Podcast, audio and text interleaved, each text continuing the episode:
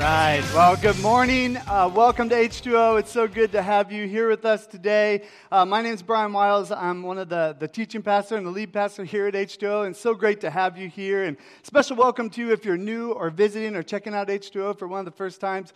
We love having you here and uh, love to meet you in the back after the service if you want to get to know me a little bit more or even more about this church. And, and if you have been with H2O this summer, you know that we've been working through this series that we're calling Unfiltered. And the series has been kind of this walk through the book of Psalms. And the book of Psalms, it's like this really unique book. It's right in the middle of the Bible, and it's this book of poetry. Many of the Psalms are written by King David, who some of us have heard about. And uh, these Psalms, we call it unfiltered because they're really a cry from the heart. And we call it unfiltered because not only are they a cry from the heart, but they're honest they're real, they're raw. And so throughout this series, we've seen a vast range of emotions. You know, we've seen some Psalms that were just like a celebration and people crying out to God and praising God and so thankful for Him. We've seen other Psalms where people were in desperation, you know, and they were just honest with God. Uh, some of the Psalms were saying things like, God, where are you? God, I, I don't even feel you. God, what is going on right now? And so we love this series because I think it kind of models for all of us what it can look like to have a vibrant relationship with God. You see, God wants us to come to Him unfiltered. God doesn't want us to feel like we have to dress ourselves up or, or come and put together some good religious language to talk to Him, but God wants real, honest, heartfelt, unfiltered prayers in our relationship with Him. And when we're unfiltered with Him, it, it, deepens our intimacy and our connection. And so this has been a fun series. We also take time during the summer to give some of our pastoral residents and our pastors in training an opportunity to share. So I haven't been sharing as much. And it's been great to get to see these guys develop as we seek to be a church that is not just a church that's growing here in Bowling Green as we are, which is really cool, but a church that's sending out church plants as well. And part of that is developing people. So it's been a fun summer for us. And, and today, today we're going to come to look at a psalm that's actually kind of near and dear to my heart. It's, it's a close psalm to me and to my family. We're going to look at Psalm 19 together today. And, and Psalm 19, uh, some people say it is one of the most beautiful psalms that has ever been written. Some people say that this is one of the most beautiful uh, sections in all of the Bible because it's so poetic and, and it cries out about the glory and the majesty of God. And, and this psalm's close to me and my family because it's actually uh, one of the first verses that we memorized together as a family. Uh, about three years ago, my family and I have a 10 year old now, an 8 year old, and a 5 year old. We were on vacation to Colorado, and we go to, to Colorado almost every summer. We love going to Colorado, and, and we love getting our kids out there. There's a couple reasons why we like to vacation in Colorado, just to give you heads up, too. We have family out there, so we always have a place to stay. We have a leadership training program out there where we actually have students out there right now this summer, and there's hundreds of students from around the country, and we're, we're part of helping to run that program. So we always like to check in on that program. But, but honestly, probably the biggest reason we love going to Colorado is we don't want our kids to be so sheltered as to think that this flatlands of Bowling Green are normal, right? You know, it's like you know, our kids think that Conneaut Hill, which is like this little man made 20 foot hill over here, they think that was a mountain, you know? And so we're like, we got to get our kids out and culture them and see that there are actually changes in the elevation, you know, throughout the world. So, so we love going to Colorado. And uh, we're, we're driving out to Colorado. It's about three years ago. It's a long drive, but, but we usually drive it. And we just crossed the border over into Colorado. And, and you think, okay, great, you're about there. But where we go, Estes Park, it's, you cross into Colorado, it's still a five hour drive. So everybody's getting kind of grumpy. Everybody's getting kind of tired of being in the car. And my wife, she has this great idea. She says, hey, as a family, I think we should memorize a verse together for this week. And, and we didn't have it planned or anything, but we just decided we're going to memorize Psalm 19. And so uh, we start kind of talking about the psalm, and it says, The heavens declare the glory of God, the skies proclaim the works of his hands, you know? And so we have an eight year old, a five year old, and a three year old at the time, and we're just saying that verse over and over to each other. The heavens declare the glory of God, the skies proclaim the works of his hands, and we're memorizing it together, and we're talking about that verse. And all of a sudden, the storm rolls through, and it's a pretty bad storm. It almost looks like a tornado, so we kind of pull over to a gas station. We wait the storm out, and, and we get back in the car at the end of this storm. We jump in, and we turn around the corner, and it's kind of our last time memorizing together. We say together as a family, The heavens declare the glory of God, the skies proclaim the work of his hand. We come around this, this corner, and literally the skies open up, the sun sets, we see the mountains for the first time, and it's like this magical moment that, that we drew. The kids were like, Did you make, did you plan that out on purpose? You know? Wow. Like even our kids were just in awe of God's beauty. As we were saying, the heavens declare the glory of God, the skies proclaim the works of his hands. And we drove into Colorado, and that was our, our verse as a family. And we oftentimes now, even when we're in Bowling Green, I mean, I don't know if Colorado has anything on the sunsets that exist around here, right? And so oftentimes we'll be like just driving around and we'll say that verse together because there's something within all of us that is just drawn to the beauty of creation, isn't there? Maybe you're not even an outdoors person, you know? Maybe like your idea of camping has gone to, you know, the Hilton or whatever, but, but there's still something inside all of us, even if you're not an outdoors person that's drawn to the beauty of God's creation. There's something about when you see a beautiful sunset, or you see a mountain, or you, you sit on the ocean, you know, and, your, and your toes are in the sand, and, and you look out and you just say, man, there's something else out there. There's something that created this. There's something way bigger than me. And this is what Psalm 19 is talking about. The heavens declare the glory of God, and the skies proclaim the work of his hand. You see, together today, here's the big idea that we're going to talk about. We're going to talk about this God's creation and his word lead us to desire him more. Okay, God's creation and his word lead us to desire him more. And I think this is a truth that is actually written on all of our hearts. And sometimes we may kind of put our, our hands up, or sometimes we may even put a wall up, but, but God uses His creation and God uses His word to continually draw us to Him so that we desire Him more and more. See, throughout this psalm, Psalm 19 that we're going to look at today, we're going to see these three different prints of God in our lives. These, these three different kind of prints that God lays out. The psalm is broken down into three different parts, and the first six verses talk about God's fingerprint in creation. And that's where we get into the idea that, that the heavens do declare the glory of God. And so we're going to see the fingerprint of God in His creation. Then the second part of this psalm, it kind of takes almost a, a, a, one, a 90 degree turn, and, and it starts talking about God's blueprint for us in His Word. So, uh, the first part of the psalm is all about God's creation, and then we're going to start understanding how God's word and his creation are actually related to one another, and how God's blueprint for our life is so powerful and so life giving for us. And finally, we're going to see how those two things lead us to have an imprint on our heart so that we want to follow God and we will be changed men and women. So, the psalm is broken down into these three different prints, and we're going to walk through that together today. So, if you have your Bible, you can open it up with us. Uh, you can also follow follow along, we have an H2O app if you want to check out the notes in there, or we'll have the notes on the screen behind us. Psalm 19, starting in verse 1, says this. It says, The heavens declare the glory of God, the skies proclaim the works of its hands. Day after day they pour forth speech, night after night they display knowledge. There is no speech or language where their voice is not heard. Their voice goes out into all the earth their words to the end of the world. In the heaven, he has pitched a tent for the sun, which is like a bridegroom coming forth from his pavilion, like a champion rejoicing to run his course. It rises at one end of the heavens and it mates its circuit to the other. Nothing is hidden from its heat. And the first thing we can learn from these first six verses is this that God's fingerprint leads us to see him. God's fingerprint of creation leads us to see Him. We talked about this, how all of us deeply desire that. And, and, and there's nobody, no matter where you sp- stand spiritually, I'm convinced of this, no matter whether you consider yourself a seeker, an agnostic, an atheist, or somebody who's following Jesus, I don't think there's anybody that can't just look at the beauty of creation and say, man, that makes me at least wonder if there's a possibility that God does exist. You, you know, it's interesting. This psalm actually kind of draws us to this question of is God even real at all? And, and, this psalm has actually been used to help people understand the reality of God. And one of the things we say around here a lot at H2O is we hope that every single person, no matter what your background is, no matter what your belief system even is, feels comfortable coming here and at least observing those of us who are followers of Christ. So if you're somebody who's here and, and you're just honest with us and you say, you know what, maybe I am a little bit skeptical of whether God exists. Want you to know this today that, that Psalm 19 may help point you to the reality of his existence. It's funny because, especially being a church in a college town, you know, sometimes people get this idea that, that faith in Christ and science, they kind of conflict with each other.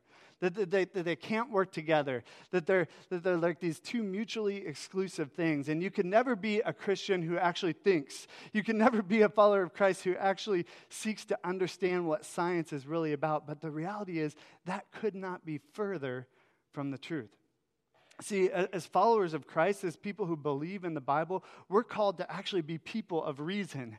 We're called to actually be people who think. And so Psalm 19 is what some people would call this cosmological argument for God. When you think about how do you help people to understand if God actually exists or not, one of the strongest arguments for this is what we call and what theologians call, and it's a big fancy word, but I think it's important for us to know some of those words. They call it the cosmological argument for God. Cosmos, right? The universe and, so you look out at the heavens and the, the stars and the sky. You look at the complexity of life.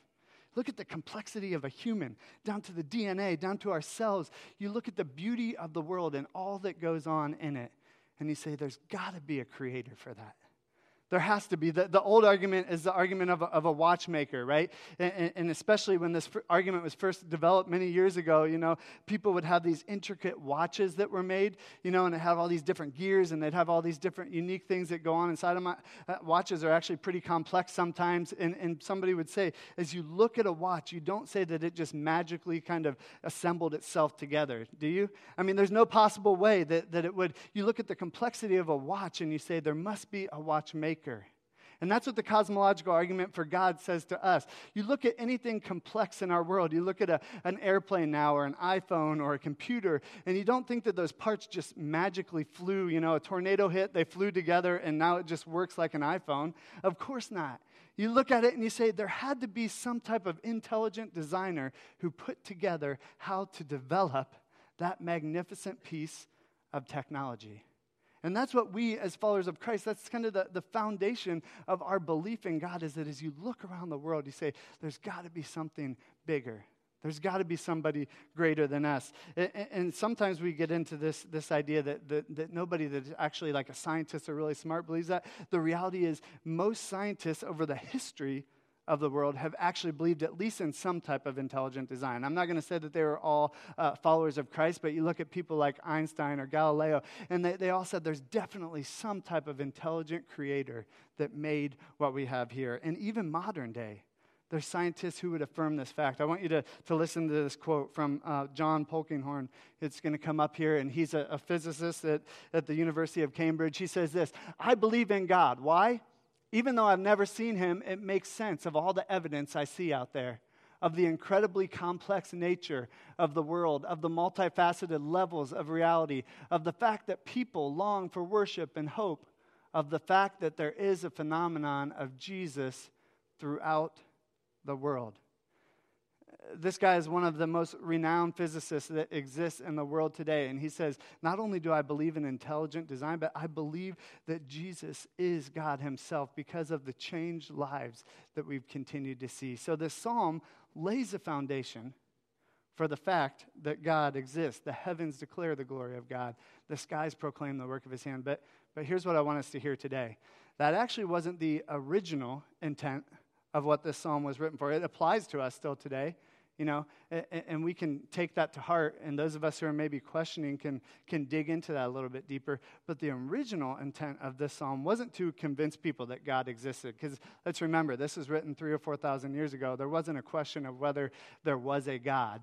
There was a question of is the god of the bible worth worshiping?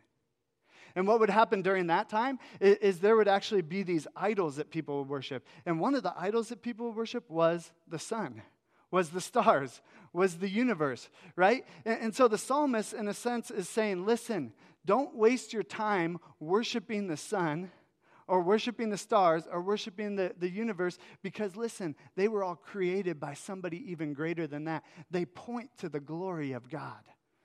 And so when you confuse uh, something that's created with the creator and start worshiping the creation rather than the creator, we create idols in our own life. And so the psalmist is saying, listen, stop worshiping things that aren't worth our worship, but worship God.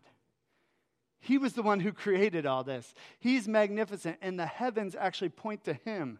So don't worship the thing that points to him, worship him. And so the psalmist is trying to get our, our eyes and our hearts and our center of worship fixed on the right thing.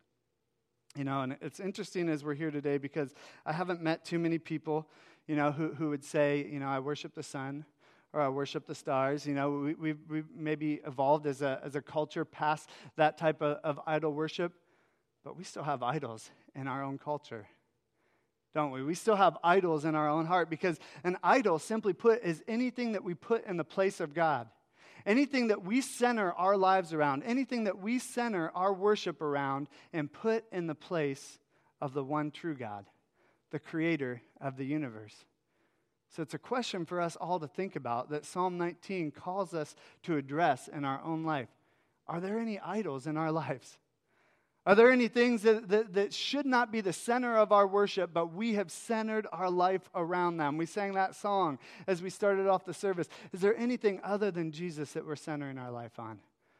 And, and you know, it's so tempting. And, and I can fall into this trap as a pastor. I think any of us can because sometimes God's gifts are so good, they're so rich, they're such blessings that we start to elevate them a little bit higher and a little bit higher, and before we know it, something that's good, a gift from God, actually becomes the center of what we do and worship and center our lives around. Think about like being a parent. If you're a parent here, I know that that's probably one of the, the most greatest temptations for those of us who are parents is to center our lives around our kids right? Because our kids are so awesome and we love them and, and they look like us and, you know, they're fun and they're funny. And, and, and I love my kids so much. And it's a temptation to revolve every single thing in my life around them. But listen, they're just gifts that God has given. And if I start to replace God in my life and put my kids in the center of my life, then I start to make an idol out of them. You know, maybe others of us, we don't have kids, but maybe it's success Maybe it's a job. Maybe it's your career where you will literally do anything, anything to move up the ladder or to be successful. And if you're willing to do anything for something, that may mean that that something is a God in your life, is an idol in your life. Others, it may be a relationship, which could be a gift from God. But if everything in our life revolves around it, it could become an idol in our life. Or for some of us, and this one could hit home for a lot of us, it might even be ourselves. One of the biggest idols that, that many of us struggle with is just our own selves. And everything in our lives revolves around us. And everything in our lives revolves around making ourselves happier, making ourselves comfortable. And we're, we're not willing to ever sacrifice for God. We're not willing to ever sacrifice for community because our, our life centers around ourselves. And the psalmist is saying, hey, listen, all those things are not bad. You are a gift from God. Even you, your very self, you're a gift from God. But you can't center your life around yourself. You have to center around the one who created and gave you all those gifts. The heavens declare the glory of God, the skies proclaim the works of his hand. So as you see those gifts, be directed towards him, not directed towards the gifts, but give God glory. And then and only then will we be able to enjoy the gifts that God has given us. So let's jump back in. Let's, let's look at the second part of this psalm as we turn from, from looking at his fingerprint to his blueprint. In verse 7, it says this says, The law of the Lord is perfect, reviving the soul. The statutes of the Lord are trustworthy, making wise the simple. The precepts of the Lord are right, giving joy to the heart. The commands of the Lord are radiant giving light to the eyes. The fear of the Lord is pure, enduring forever. The ordinances of the Lord are sure and altogether righteous. They are more precious than gold, more pure than gold. They are sweeter than honey, than honey from the comb. By them is your servant warned, and keeping them, there is great reward. See, the second thing we can learn is this God's blueprint inspires us to follow him. God's blueprint for our life inspires us to follow Him. you know, some people almost look at this psalm and they say maybe it should have been two different psalms because God's talking about creation for one minute and then he's talking about his word the next minute. They seem like two really unrelated things. But here's the reality I think they're tied together because just as we look at God's creation and, and we're to be pointed to his glory, we're also to look at his word and say, just like God's creation is so wonderful and magnificent and powerful, his word, his word is actually the centerpiece of how we get to know him. See, nature and creation, it kind of points us to the fact that there is a God. But if you want to actually know who God is, not just know the fact that there is a God, but actually know who God is, his blueprint right here is who will tell you about his character and tell you about how you can live a life of joy and peace and goodness. And it's interesting because we talked about this cosmological argument for God. There's also a moral argument for God as well that's going on here. And the moral argument for God goes something like this because of the fact that across culture, across the world, no matter where you go to an Aboriginal tribe, you know, in South America or to some Western developed country, there's a set of moral norms that all of us as humans have written on our hearts. You can go across the world, and every culture, no matter where you go, will say it is wrong to murder no matter what. And of course, there may be people who do that, but when they do that, the society as a whole punishes them because we say that's a wrong thing to do. It's wrong to steal from somebody. You know, as, as we look at these moral norms that, are, that, that exist throughout cultures, throughout the world, it begs the question where did those come from? I, I mean, how did, how did billions of people get this same baseline of moral norms? It must have come from one source who created all of us.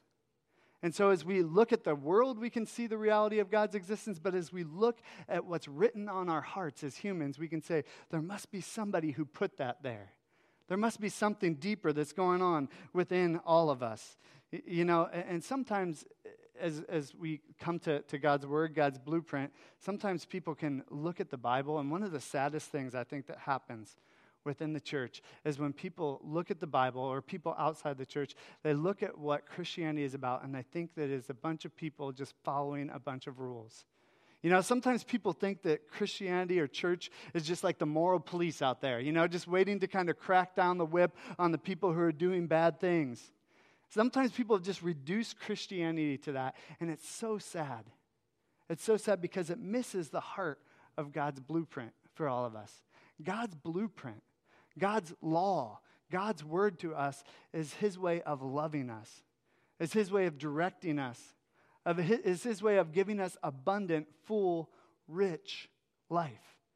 And so, as we seek to follow God more and more, as we seek to read His Word, it becomes more pure. It becomes like gold. It becomes like honey. It says that God's statutes are trustworthy, making wise the simple. You know, uh, I talked about being a parent, and, and uh, one of the, the, the, responsibilities of a parent is to lay down some blueprint, lay down some set of rules for their kids, right? And, and, and years ago, there was kind of this trend that you should never tell your kids no, and, and, and because you, you, know, you don't want to ruin their confidence or whatever, and that lasted for like a year because it just created little monsters, you know? And, and the reality is, it's good to have a set of standards as you raise kids. You, you think about that on, on a, on, a, social level. It's good for me to, to help my kids to learn how to be polite, to help my kids to interact with other people. It's also really important, like on just a safety level. You know, when you, when you think about my kids, we were pretty laid back parents. We still are, you know? Um, but we had some rules that we were pretty firm on. One of them was like, if you're two years old, you can't play in the middle of the street. You know, that was like, we felt pretty good about that rule. We felt like that's probably pretty safe. And so, um, you know, different kids have different personalities. And our youngest, he's the one that would always push those, those, those rules. And so um, Isaac, uh, you know, when he was two years old, three years ago, he kind of, you can't play in the middle of the street. And so he'd say, okay. You know, just kind of walk up to the edge of the street and just kind of stand there, look back at you, and I'd just be sitting on the porch. Isaac, don't go in the street. You know, you're going to get punished if you go in the street. Just kind of look back. You know, he's just thinking about it what am I going to do? Am I going to test the rules or am I going to do it? You know? And sometimes say, okay, and he'd turn back. And other times he would just walk into the street just to see what I would do, the little sinner, you know? And, uh, and so I would have to pull him back and I'd say, listen, I have to discipline you. As, as a parent, I cannot allow that. Listen, it's because I love you. If you play in the street too long, something bad will happen, I promise you. And I know you think it looks really fun, you know? I don't know why that, like five feet out there, looks better than this grass right here. Probably because I said you can't do it. But, but as we were talking to him, I'm like, buddy, you have to trust us.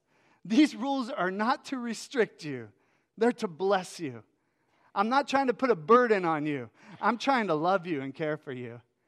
And sometimes those of us who, who, who look at the Bible, who love God, who say that we're Christians, we're kind of like Isaac, and we're kind of standing here on the corner of the street, and we're kind of going, uh, maybe I should go, or maybe I shouldn't.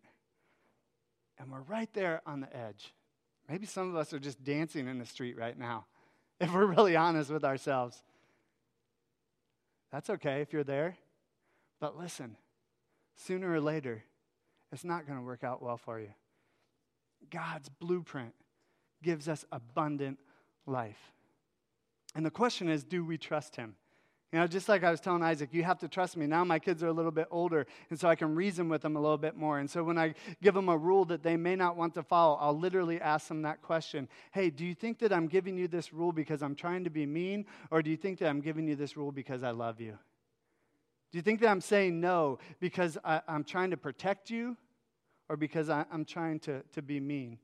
I say, No, I think you're trying to love me. I may not understand it, but okay, you know, and they'll begrudgingly go along with it. Listen, we don't necessarily have to understand every reason why God may tell us to abstain from something, uh, of why God may tell us to walk the way that He tells us to, of the blueprint that He gives for our life. But the question is, do we trust Him? Do we truly trust Him?